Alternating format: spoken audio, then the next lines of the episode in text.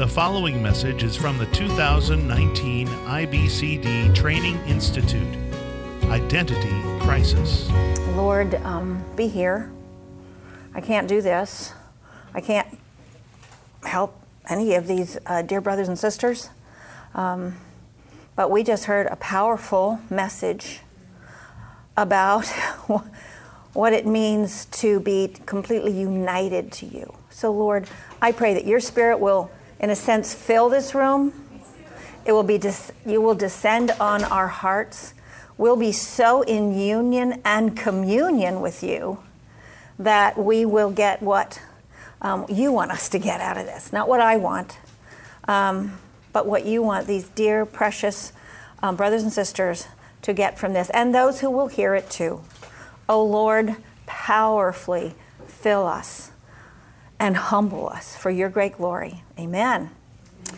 Well, the reason I suggested this whole topic, and I'm going to say something now that's going to look like I'm disagreeing with Anne Marie, okay? Last year, when we finished, we said, What will we do next year? And because identity is so in the news, I said to Anne Marie, run by Jim Newheiser and Bob the whole idea of identity. Should let's do a whole conference on what it is, and uh, and voila, here we are. But I, I chose this topic because after 20 years of counseling, I still struggle with this.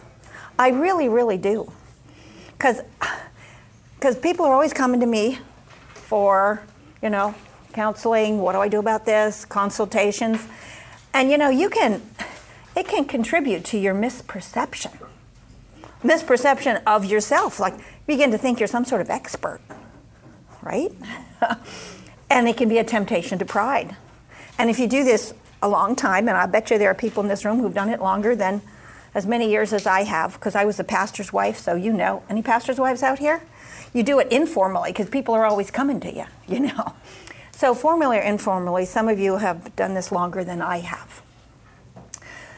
But you can have two extremes. You can either have a temptation to pride, thinking you have all the answers.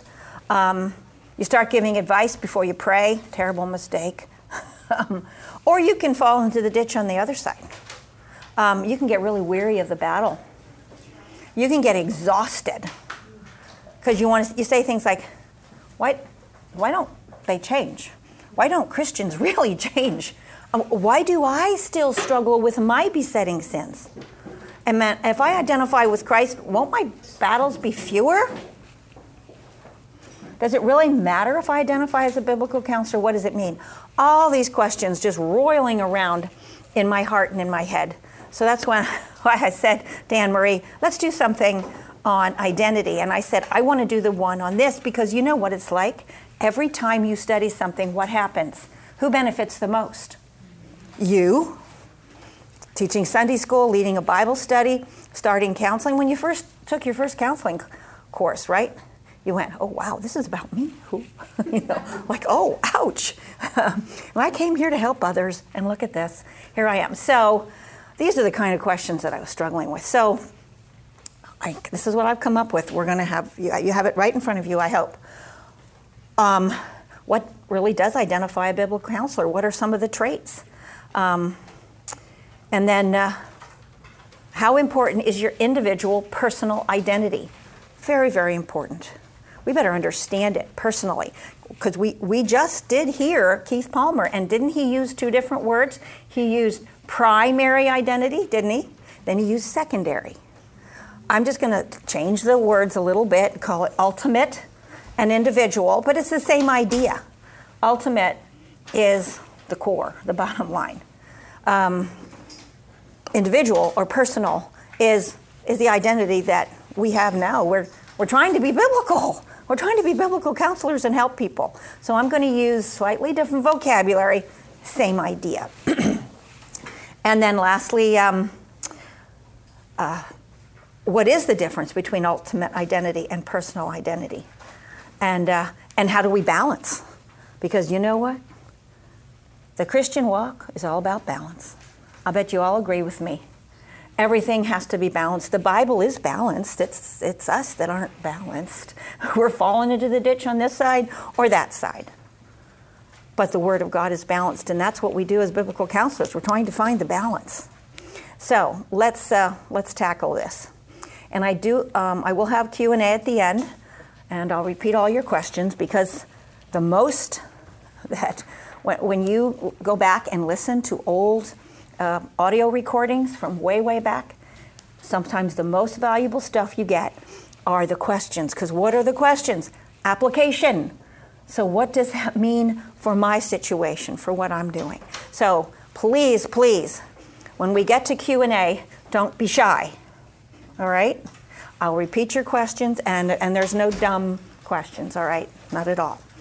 All right, what identifies a biblical counselor?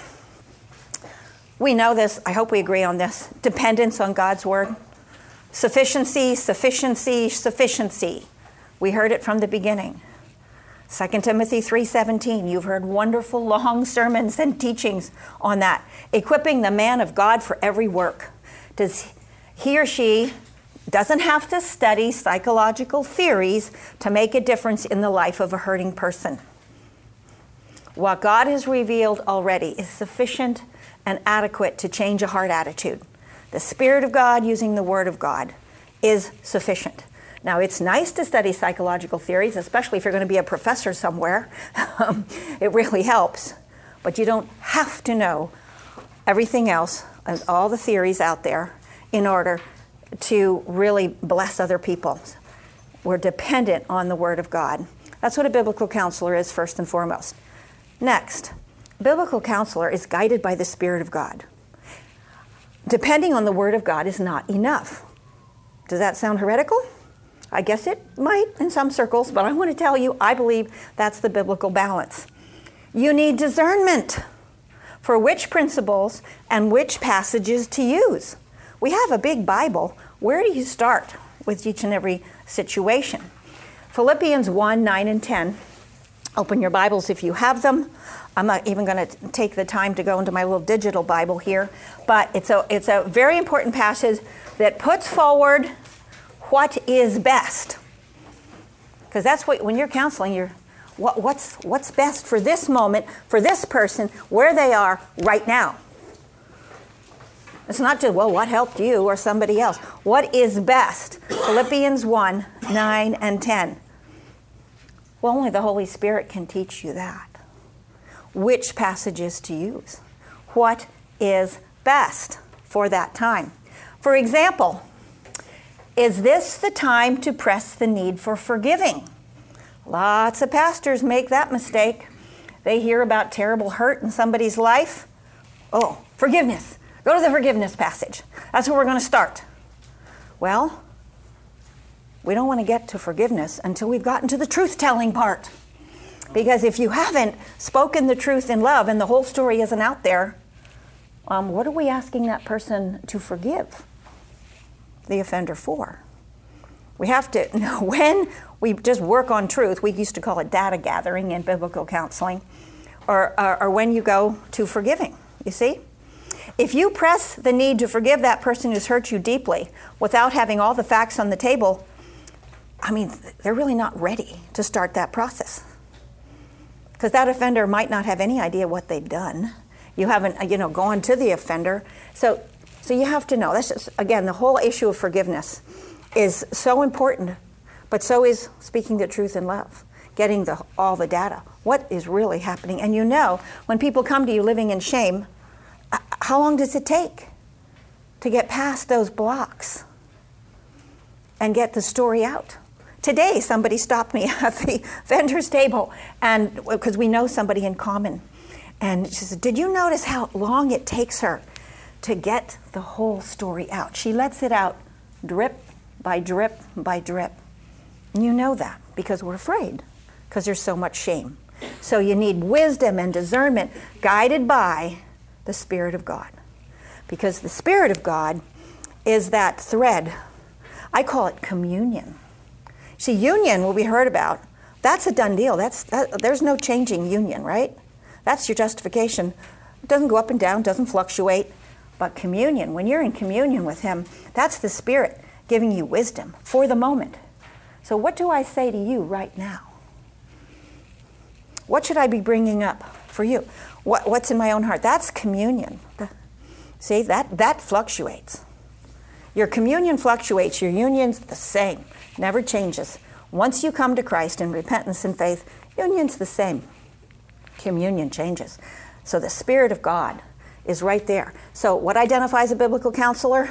Dependency on the Word of God, but also guidance by the Spirit of God. Um, now, some of these are like, I know what you're thinking. Wait, everybody knows this. What are you talking about?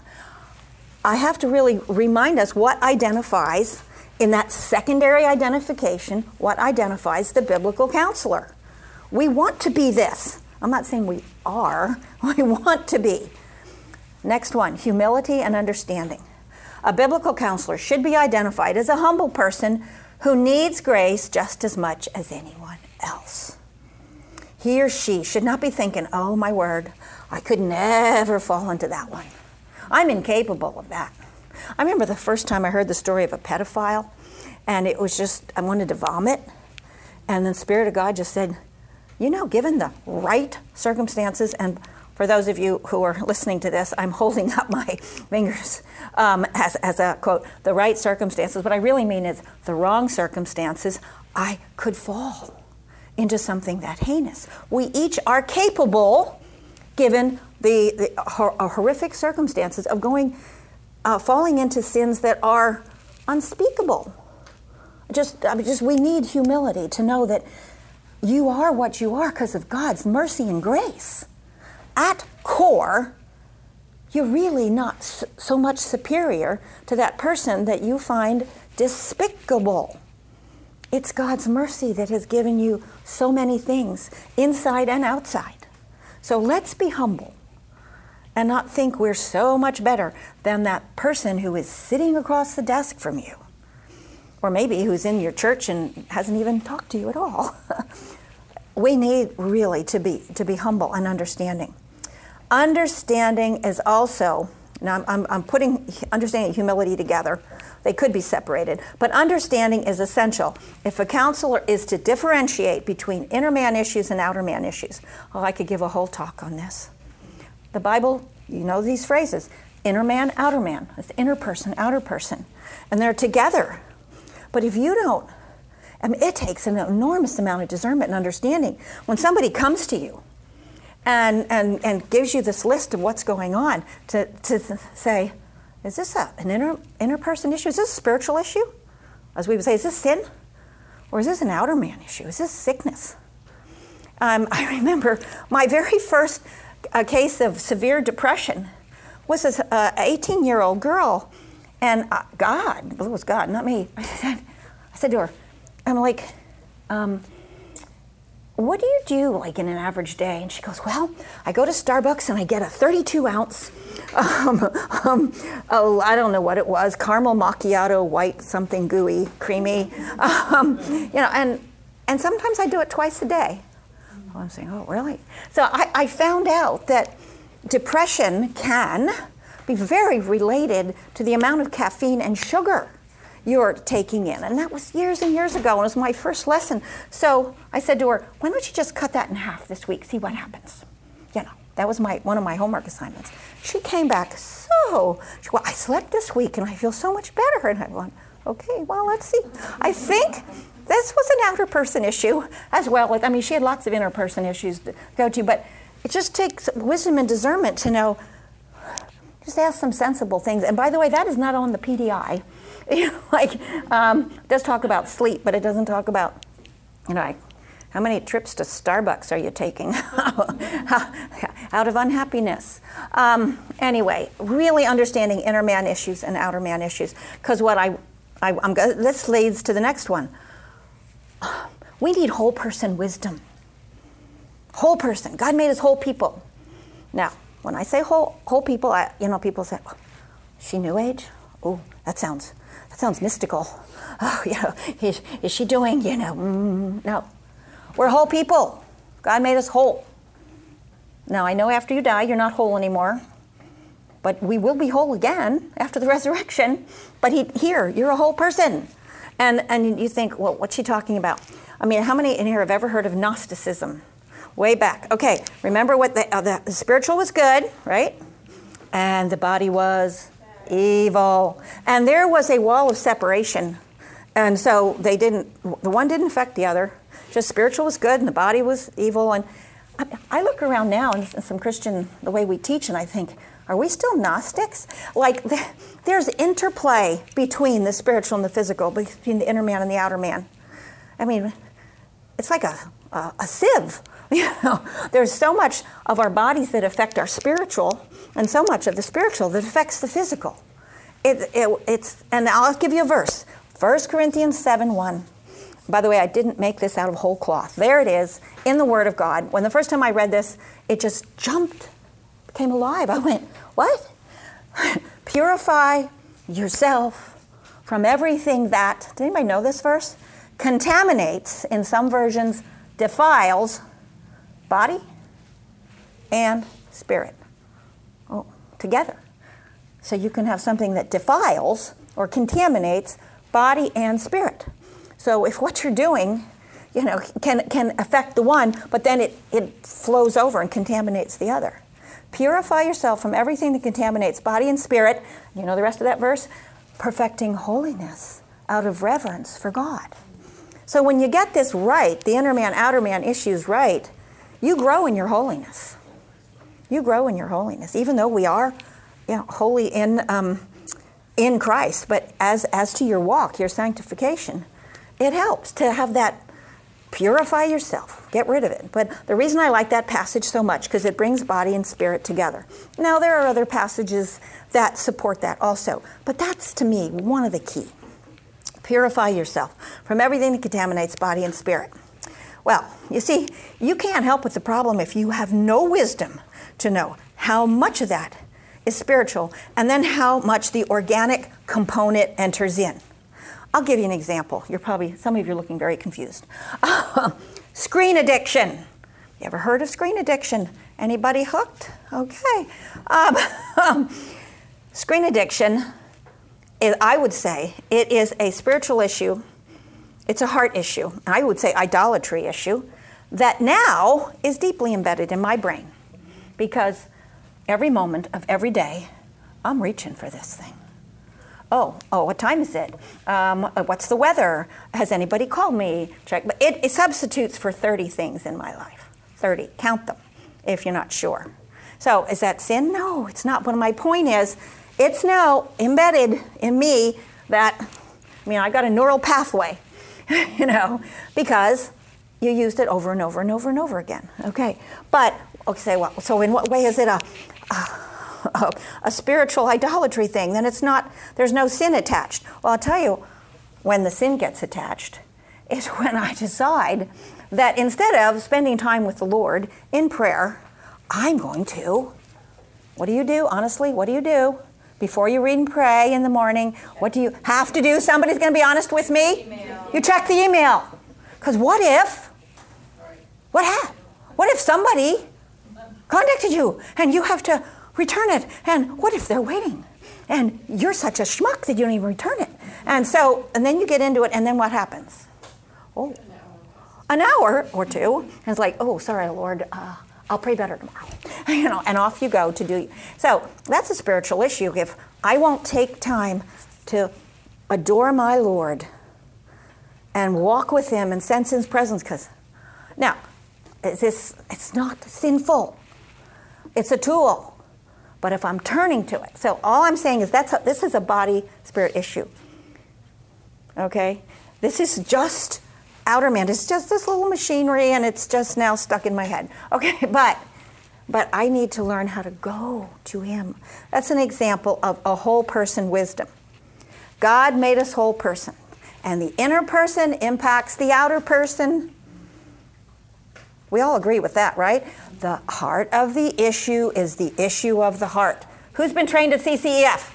There we go. What was our favorite phrase? The issue of the the heart of the issue is the issue of the heart. So I'm saying yes, these are these inner person issues impacts the outer person, but I'm also going to tell you that the outer person impacts your inner person.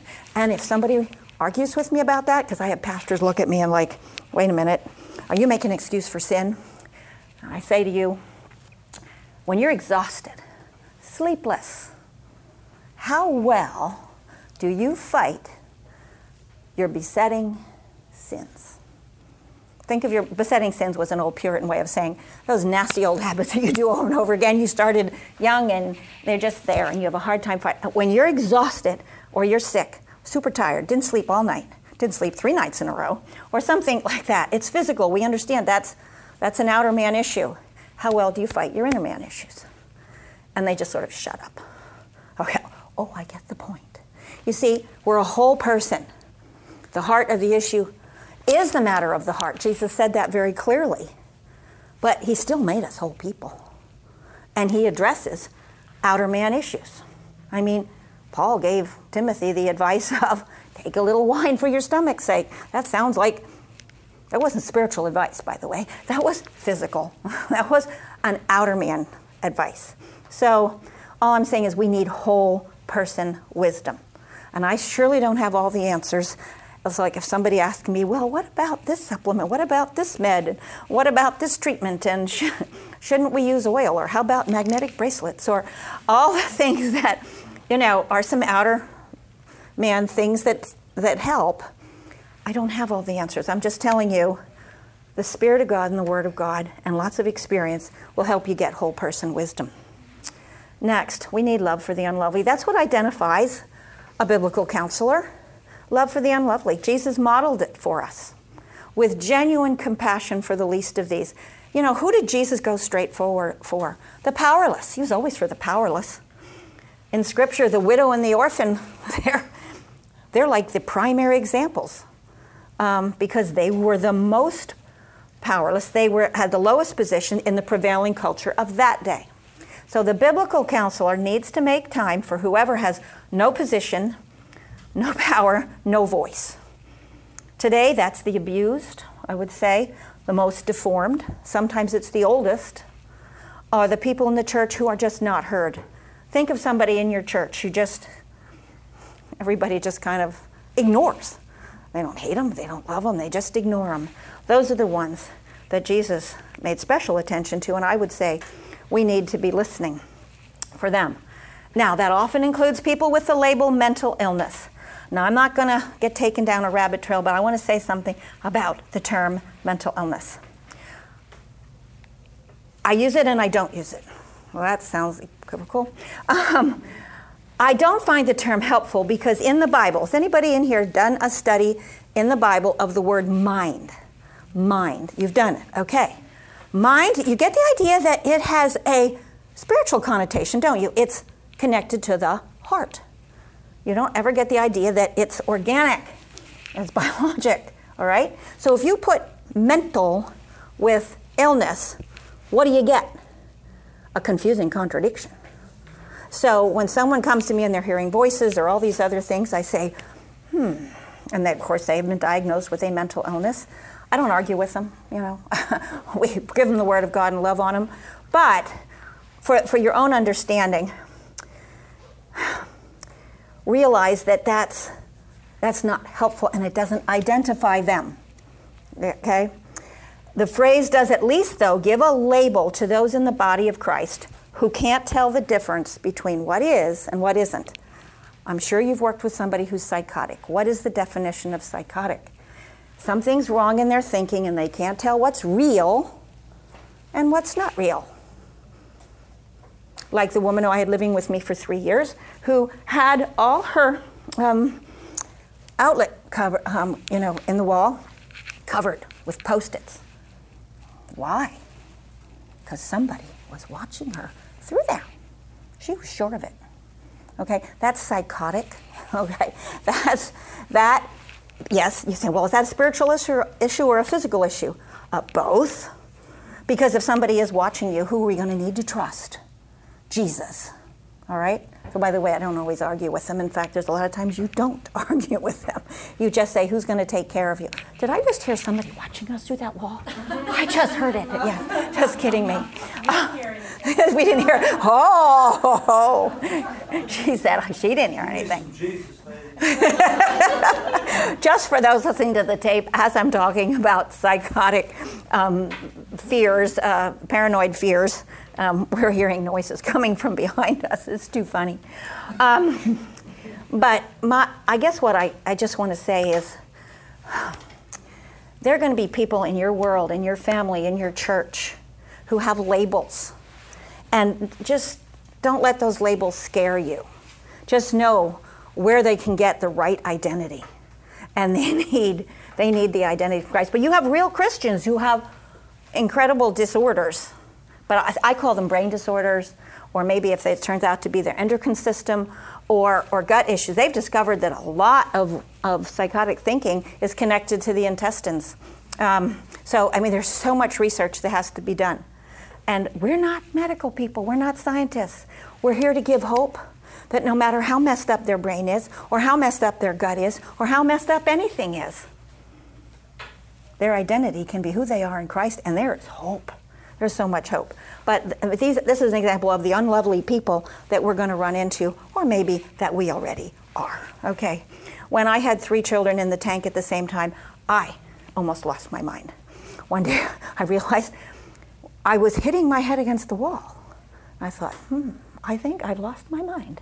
I realized it was so much stress and pressure that it was affecting my health. It was affecting me.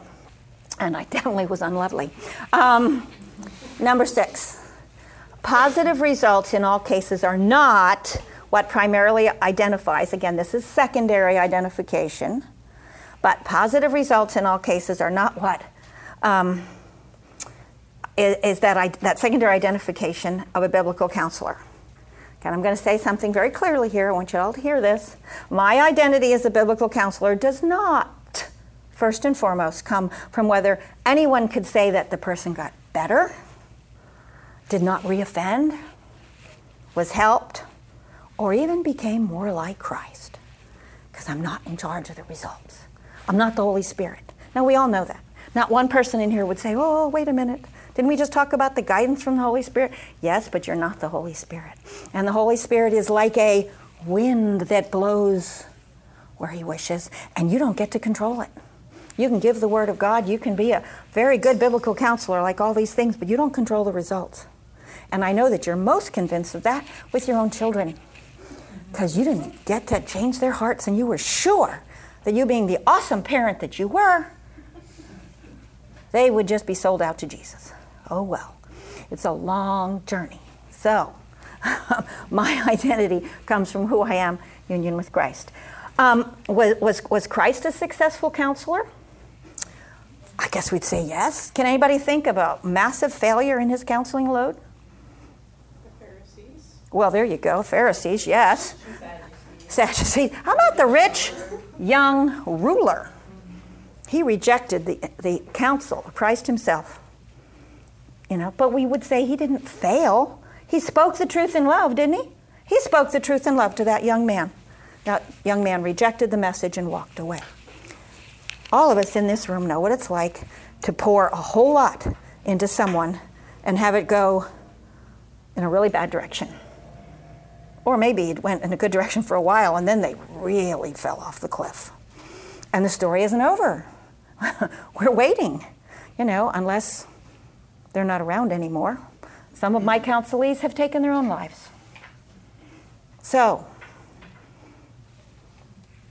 positive results in all cases are not what primarily identifies a biblical counselor. Well, look at this. It's 3:30. Time flies when you're having fun. Next point. How important is your individual personal identity? Because that's what we're talking about above here. What what identifies you as a biblical counselor? Do you care about the unlovely? Are you humble? Use the word, the spirit? Well, this entire conference is on identity crisis. So I'm not saying, is it even essential to have an identity? What is meant by it? Some of the speakers have done, I thought, an awesome job of teasing apart uh, you know, identity in Christ that you have in Him, and then what identifies you at, in a secondary way a mom, a counselor, a teacher, an artist, a musician, a preacher, whatever um, that you are.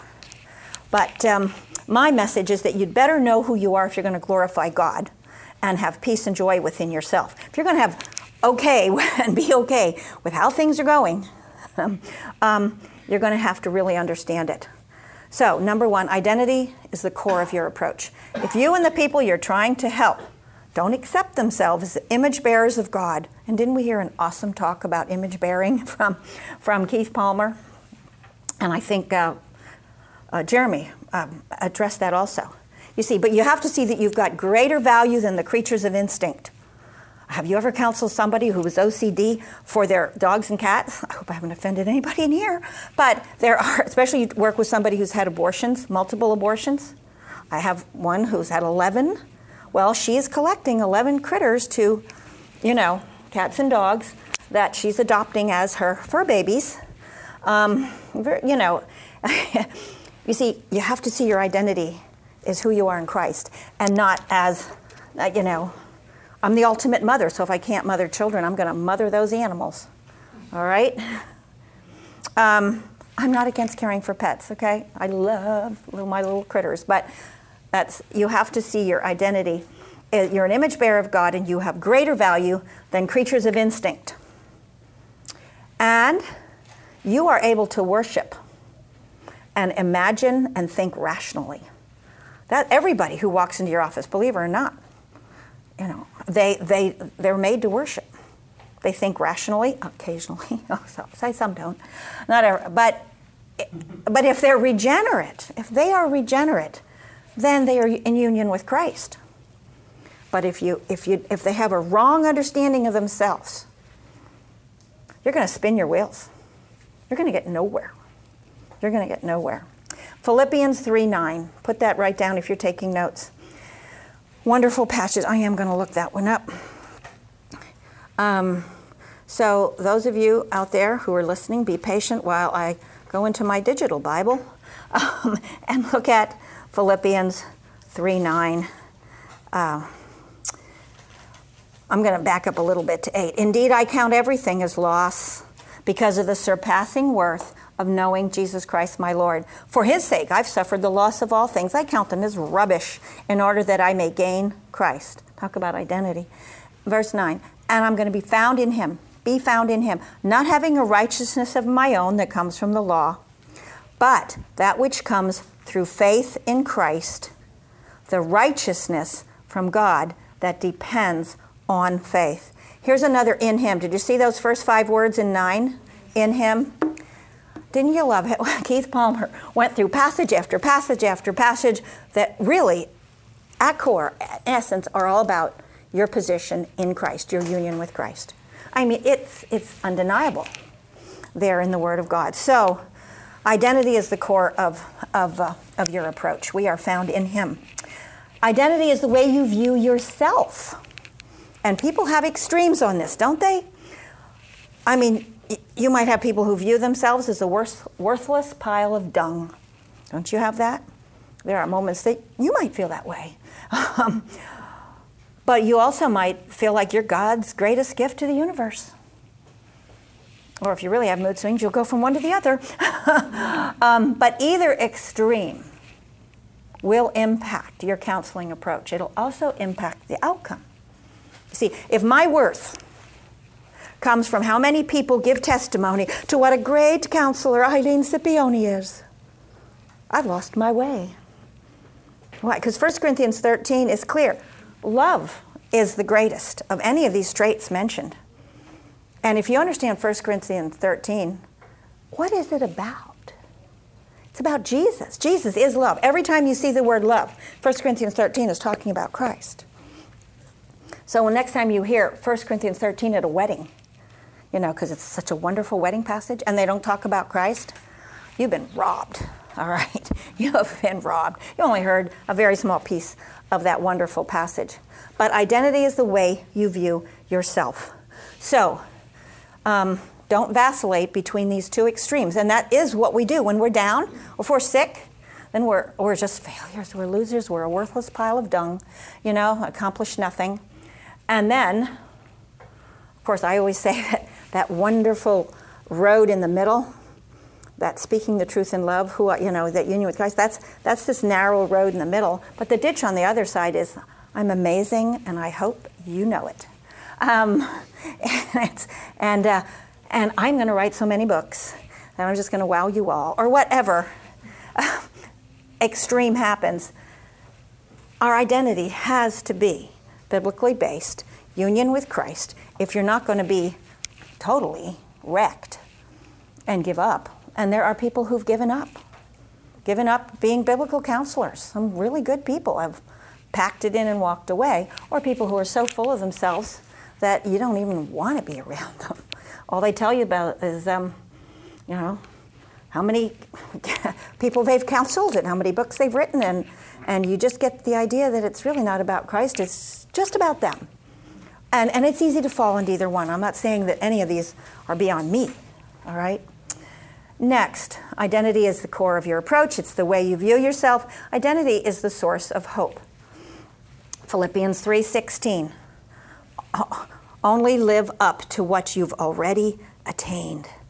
Think about that. Philippians 3:16. Only let us hold true to what we have attained. It's just a very short verse. Just think about that. Wait. Only live live up to what you've already attained. Wait. How do you live up to something you already have? Live up to what you've attained. Attained means you've got it. How do you live up to it? I want to say this is one of those balance passages. Um, hope comes from balancing out what Jesus has already declared to be true about you. What has Jesus already declared to be true about you? You're perfect and complete in Christ. All right, done. I never forget the time when I was just beginning to understand union with Christ.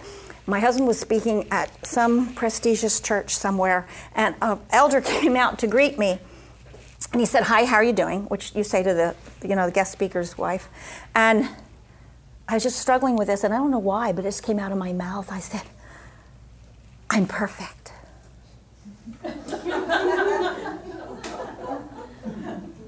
And so it's like, you know, waiting, you're gonna, uh, and now, in Christ, in Christ, in, I'm union with Christ, I'm perfect. In myself, I'm far from it. But it was just like I had to understand that in Christ, in my union with Christ, I didn't have to impress the elder in this very prestigious church who had my husband speak there. Yeah, because it's not about our reputation anyway, it's about his reputation. So, um, very, very important in, uh, in, in bringing hope. So, I want to say this it's not a contradiction, because that's what some of you are thinking. Wait, isn't that a contradiction? Contradiction to hold on to his promise. Because what does he say? You're perfect in Christ, and in, in, in the new heavens and the new earth, what is it going to be like? You're going to be flawless. You will be perfect in every way in the new heavens and the new earth. So it's not a contradiction to hold on to that and ask your counselees to hold on to that while at the same time you're fighting tooth and nail, battling the enemy. Remember, work out your salvation with. How do you how do you put work out your salvation with fear and trembling?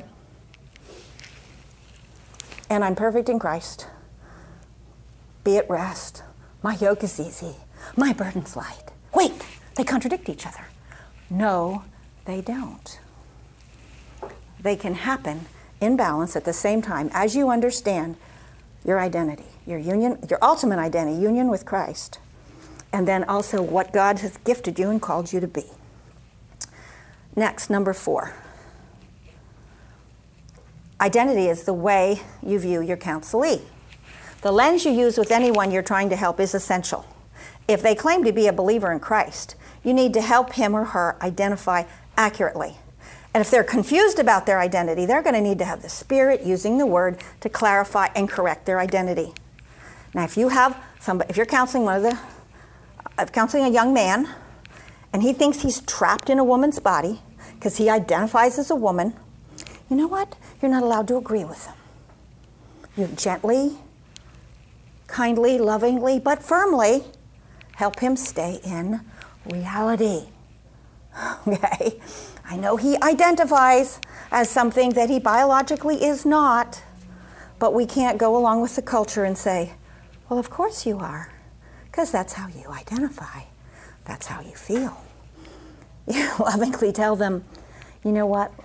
Let's let's find out what God really says, and and and and how did you get here? And and I and there's hope that you can accept the way God made you. By the way, there are 6,500 genetic markers that can't be changed. So anybody in here who's a who's who's male, 6,500 genetic markers that make you male. See, it's not just an organ or hormones. 6,500 genetic markers. So even if you take hormones and chop off organs and do surgery, you don't really change reality. Okay, so we want to help them. So you really have to understand identity. So you have to agree with what's real, but be kind. Now, here, here's another, I'm going to give you another scenario. What if a member of the church who's faithfully served Christ for decades, okay, stay with me on this. Uh, let's, a woman who's faithfully served Christ for decades. She has a concussion and she becomes depressed or else has had multiple losses. By the way, a recipe for depression is multiple losses in a short period of time. So let's just say, let's just make it concussion. All right?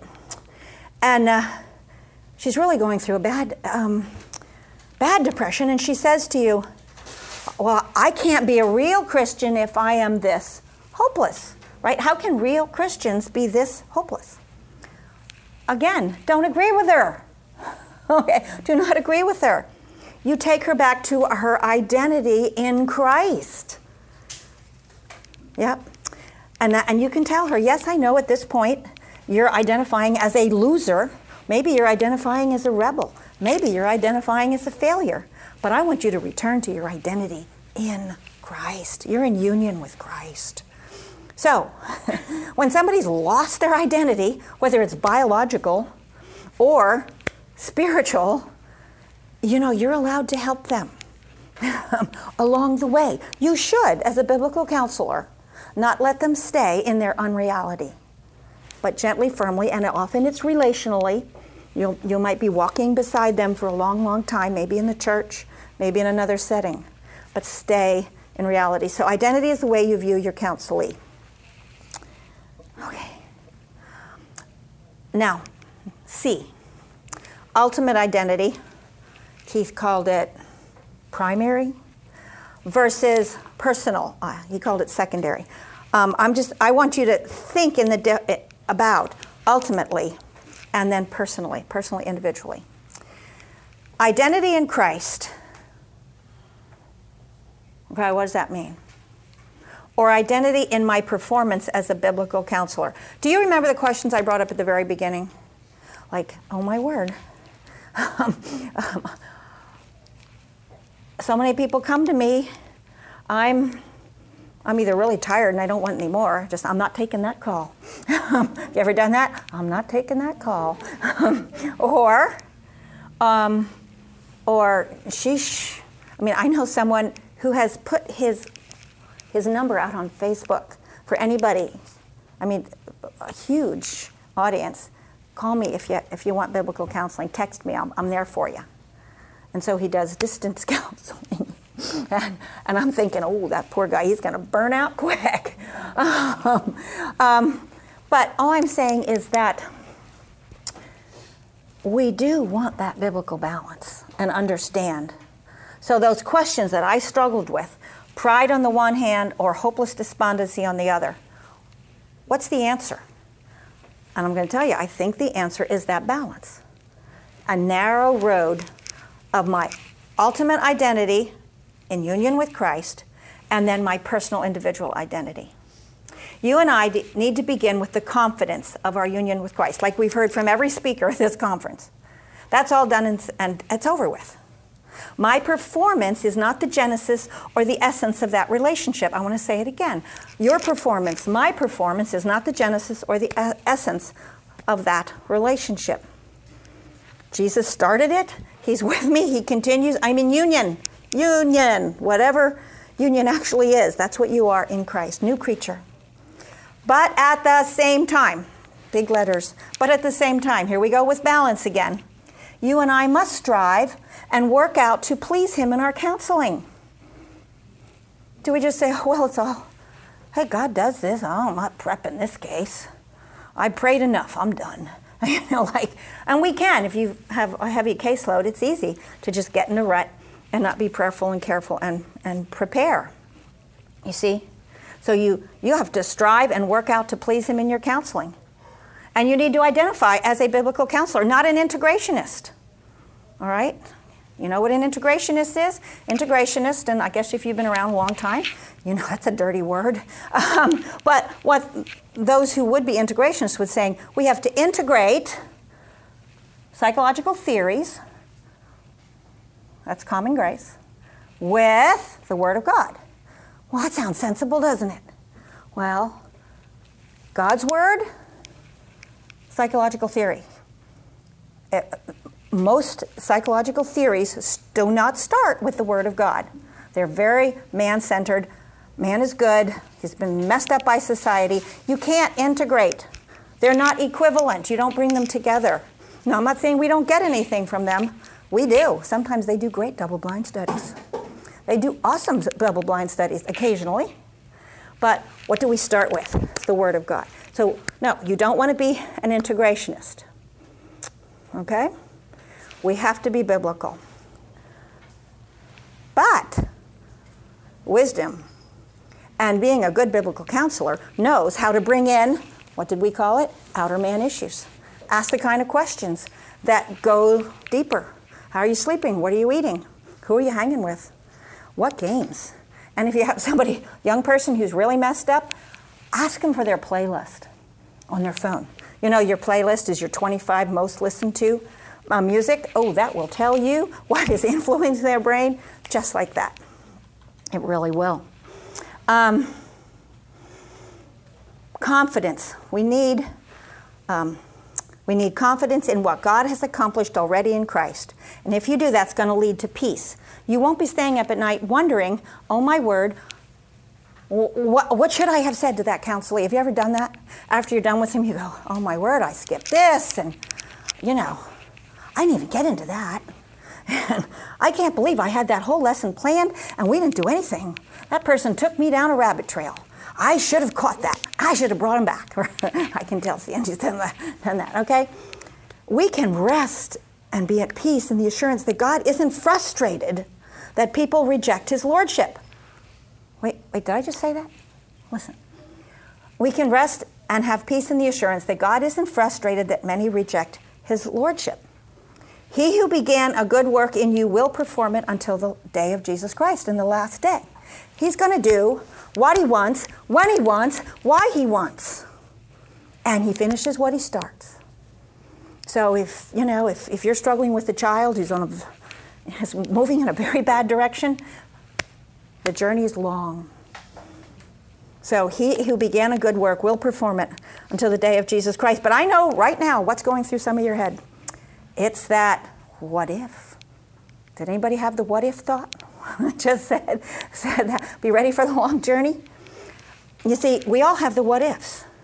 But what if my child is, or what if my counselee is, or what if they never leave what, what they're doing, okay? What if? You see, we can put our heads on the pillows at night knowing that Jesus is enough. We don't have to live in what if. He's enough. He's enough. But I can't sleep until I know that this goes around in my head. I think my cortisol level's too high. Have you ever said that? Well, it probably is if you raced around like a chicken with your head chopped off all day. Um, but you can put your head on the pillow um, knowing that God's in control. I'm perfect and complete in Christ. He's using me, weak as I am, bad advice that I give sometimes, skipping really important things other times, not following through. You could have made a great breakthrough if you were just asked this question. Well, you didn't. So what about that? All right? But we can we can have peace because of our identity in Christ. But I do want to say something about sleep because I just brought it up. and I know I'm going to get a sleep question, I always do. Um, sleep is an inner man, outer man issue, in my opinion. Sleep is not something people say, well, be, oh, you're, you can not sleep because you're anxious, and be anxious for nothing. And if you just weren't anxious, if you just trusted God more, you could sleep. Have you ever heard that?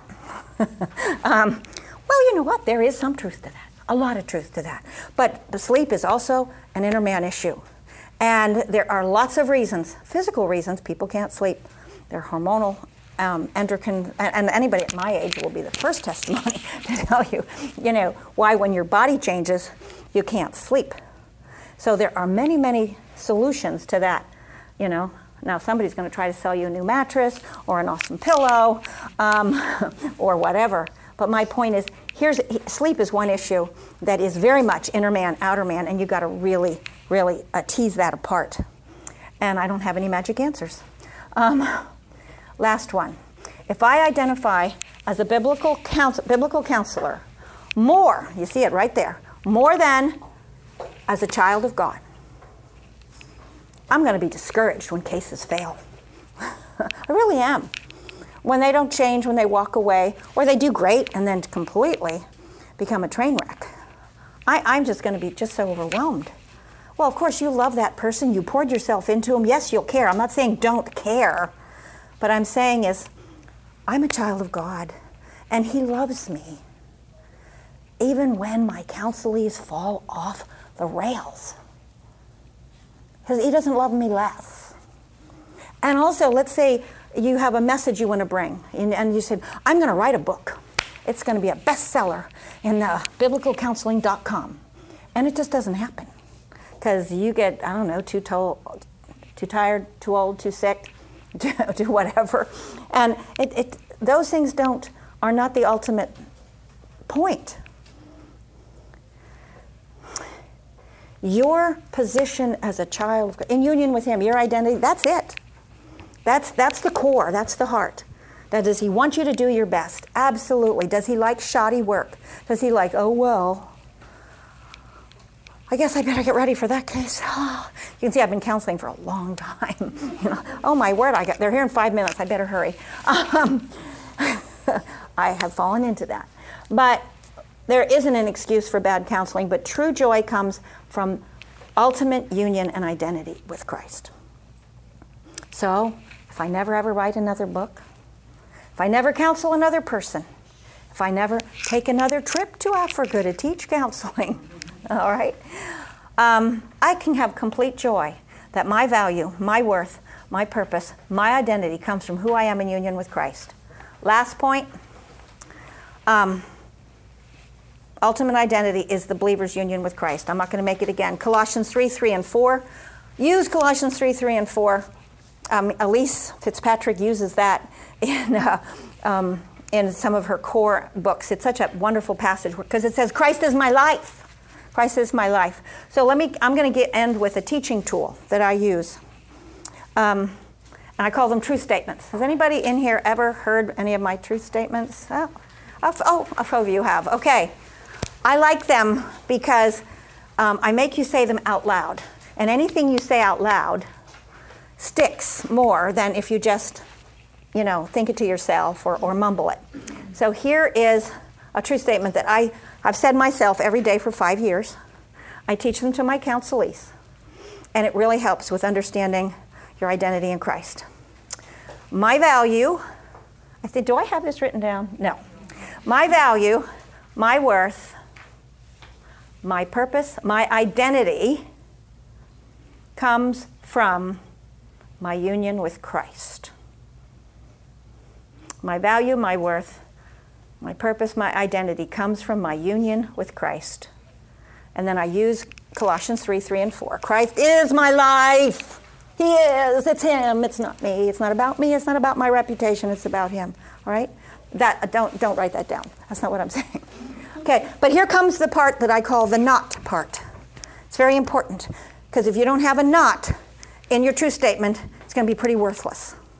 I'll tell you why. Let me tell you what the not is not, see, my value, my worth, my purpose, my identity is not from Now, here you have to fill in the blank. I can't do it for you. But I'll give you some great suggestions. Not for what anybody thinks about me, not how I feel about myself, not whether I've ever written a book, or for you mothers. Do you have any ultimate moms out here? Like I was, I was, I was ultimate mother. I was Earth Mother. I made my own mayonnaise. Back in the 70s. Oh, yeah, I was Earth Mother. Um, and those children never had so much love and care as me. Okay, it's no wonder they are the way they are. But anyway, um, but it's not how my children are doing. Because some are doing great and some, hmm, really going down a very bad path. All right, I'm not laughing, okay? Sad path, okay? So it's not from how I'm doing as a biblical counselor, how I'm doing as a mom, or how my marriage is doing. Anybody's marriage is doing don't raise your hand. Marriage is, is, is a disaster or it's over with no change in sight, nor how I'm doing there. Or as a church leader, you fill in the blank. I can't fill in the blank for you. And you say that every day, out loud, with conviction. Don't say it like, my value, my worth, my purpose comes from Jesus Christ. Yeah, no, nothing like it's got to be like you're on stage, you're preaching, because you are. You're preaching to yourself. And you say that every day. And and that begins to make a difference. Anybody know a scriptural passage that would support that? Be ye transformed by the renewing of your mind. See, you're renewing of your mind. You're saying it over and over and over again. Um, and what is it in the brain that makes that actually become a brain thing. That's not just a spiritual thing, it's a brain thing. Neuroplasticity. Anybody heard of neuroplasticity? God made the brain with neuroplasticity, meaning it can change. It, they say it has the consistency of, of jello, uh, half set jello. But um, you, can, you can be transformed. So I want to end with this proper identification will bring you freedom. Proper identification will bring you freedom. Ultimate identity in Christ will set you free to develop your personal and individual identity. Maybe you identify as, as, a biblical counselor. Maybe you identify as something else. Maybe you're an artist, a musician, or a writer, or whatever. Ultimate identity in Christ will set you free to develop that personal, individual, secondary. And the Lord will set you free. So I'm going to close in prayer and then open to questions because I think I can go to 415 without violating the rules. I think. Is that true? You do have a little time. I have a little time. Oh, thank you. Okay. Let's pray. Lord, be with us. Set us free. Fill us. May we walk with you in communion. And thank you for everyone here today and how we will help one another. In your name, amen. amen. All right. Questions, comments, arguments, I will repeat them. And if I get none, that's cool too.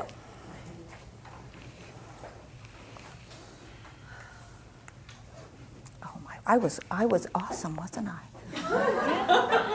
what did she say? I just said I was awesome. Oh, Michelle, you wrecked it. Okay, just, I'm kidding. she's, she's the counselor. Yes, what is your comment or question?